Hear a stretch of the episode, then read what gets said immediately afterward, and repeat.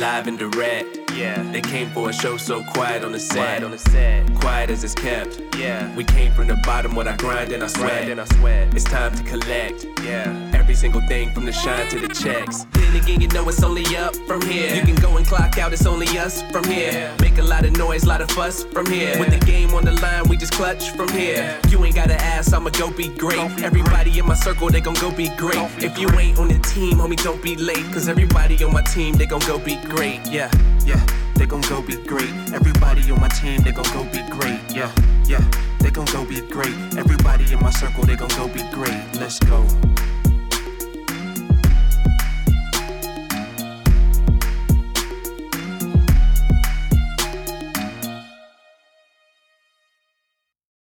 What's up, my people? Welcome to episode number six of the Derek Lane podcast. I am your host, Derek Lane, and I want to thank you all for joining the show.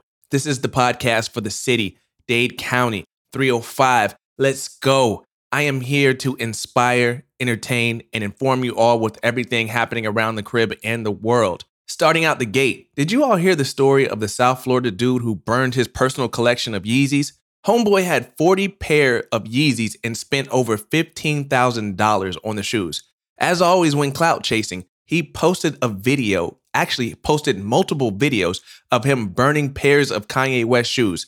My guy said he wanted to make a statement by burning the shoes, and he surely did. After 20 something odd posts of burning his Yeezys, it signaled, Look at me, I want attention. What did you actually move the needle on?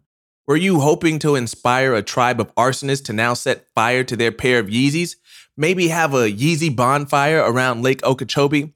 You know what it also signaled? It signaled that you were willing to stand by Kanye West when he made his statement saying slavery was a choice back in 2018, because one year later, the 380s that were released, you went ahead and copped a pair.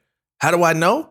Because it's in your clout chasing ass videos, of course. Way to show that you stand against hate by greenlighting other forms of hate. All forms of hate should be denounced. But go ahead and get your shit off. Get your views for your shoes. Last week in Hialeah, a man wearing a Marco Rubio shirt was canvassing the area and then allegedly beaten because of his Republican views.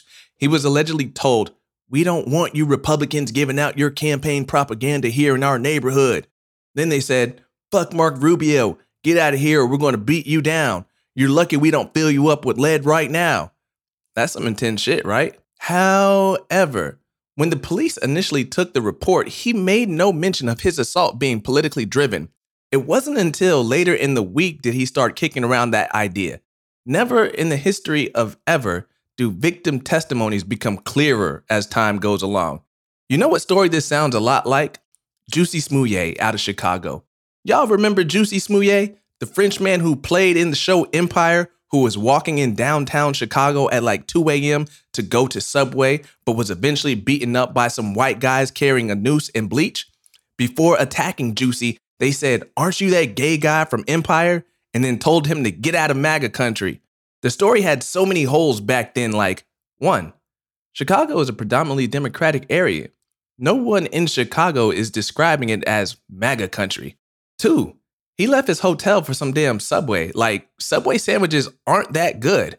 So you're just gonna go out in the freezing weather for a $5 footlong? Three, no racist white guy is watching Empire. Racist white people don't wanna see black people succeed in the real world, let alone be entertained by it. But back to homie in Hialeah. Hialeah is a predominantly Republican community. And by predominant, I mean practically 100. Family members of the attackers were registered Republican voters. So you mean to tell me it's going down every time their Republican family members come over? Buddy also has ties to white supremacist groups. And on Sunday, he delivered a speech in Miami Springs saying they want to destroy us all. They're not hiding it anymore. The they he is speaking about is liberals. And I find it funny because aren't liberals often called snowflakes? So now they all banded together and took karate classes at Cobra Kai and they're kicking ass and taking names? Look, it's unfortunate if he truly did get the pause put on him for his political views, but this sounds a lot like Hialeah Juicy. We'll be watching this one closely. The on again, off again saga of whether or not Elon Musk will buy Twitter is over.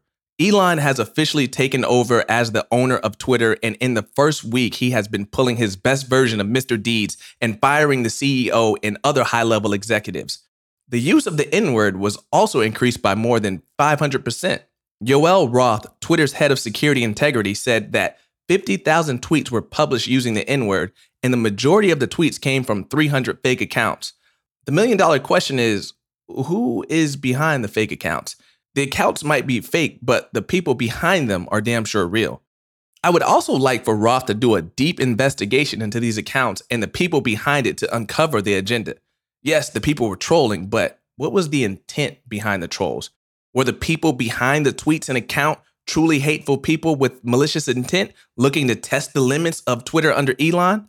Or were the tweets by people who wanted to show how wild and chaotic Twitter would be with Elon running things, and this was all a smear campaign. Regardless of the agenda, black people were yet again used as the bargaining chip of it all. We have seen time and time again where companies, groups, or whomever can stoke the flames of black trauma to gain attention. They do this and continue to do so because they know there's no real repercussions. An empty apology or performative act always gets the matter brushed under the rug. Wash, rinse, repeat, and then the world turns. To end the show on a high note, the six year old who went missing from South Florida back in August was found alive in Canada. The kid was taken there by his father and grandmother, but ultimately he was unharmed. Too many times we hear of these stories playing out the other way with the worst possible outcome, but not this one. I want to thank you all for rocking with me this week and checking out another episode. Please make sure to rate and subscribe to the show and follow me on all social media platforms listed in the show description. Before I go, I want to leave you all with this final message. Be careful who you share your dreams with. Not everyone is qualified to handle your vision, and not everyone has the same prescription to see your vision. Don't allow someone with a 2400 view of your dreams deter you. Keep going and stay in focus.